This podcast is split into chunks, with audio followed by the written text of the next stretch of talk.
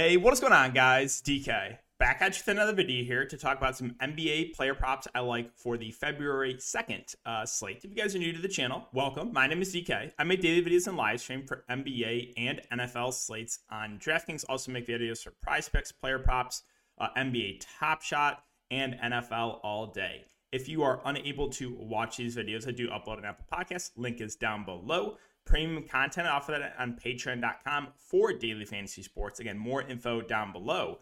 And the sponsor of this video, guys, is Roast Umber. Again, if you guys are a coffee lover, and I'm drinking my Roast Umber right now, you got to give it a try. Um, you can sign up or you can use my code DKDFS for 20% off your order. Check them out. Um, they have coffee decaf and nitro. Again, my personal favorite. So um, give it a give it a try, guys. DKDFS. Again, link is down below for 20% off your order. Okay, so let's talk about some player props I like for this slate. And recapping uh, the player props that I gave yesterday went really, really well. We went three for four. The only one we missed was Dinwiddie, and he started the game like 0 of 8 shooting. So um, that was a little bit unfortunate. But yeah, Kuzma easily went over. Uh, Jordan Poole went over, uh, I think, in the first quarter. Uh, and then uh, Murray hit pretty easily as well. So it was really, really solid day overall. So let's see if we can keep it going here. Going to give three player props I like for this one.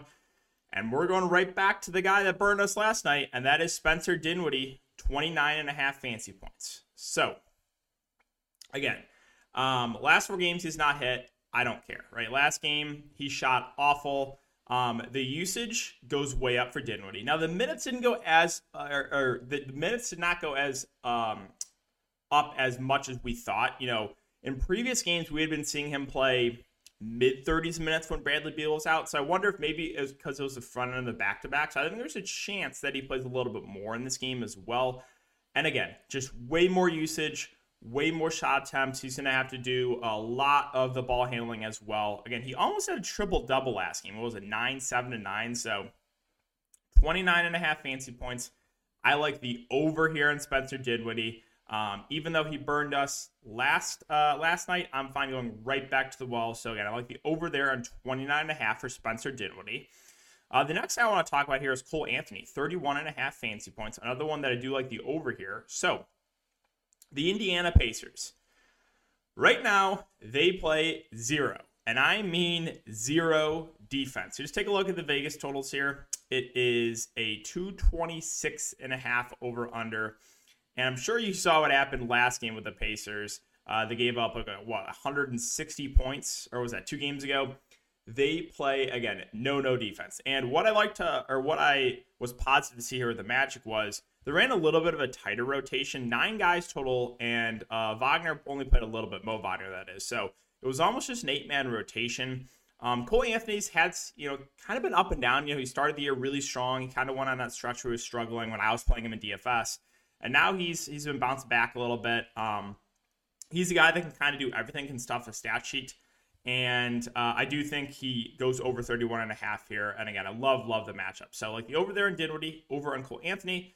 And the last one here is kind of dependent on news. So let's go here. Let's just probably I can just search them. It's a little bit easier. But Jaren Jackson Jr., six rebounds. So this right now, we're still waiting on Steven Adams news if Steven Adams gets ruled out, I really like the over here on six rebounds. Um, because if Steven Adams is out, we've seen when when he's missed games, they've just they have shifted Jaren Jackson Jr. to the five, and when that is the case, first of all, his his uh, minutes go up can stay out of foul trouble. His usage goes way up, and his rebounding numbers go way way up as well. So um, if there's no Steven Adams, I really like taking the over here on Jaren Jackson. Now, he has even hit this number in through the last five games when Steven Adams has been out there.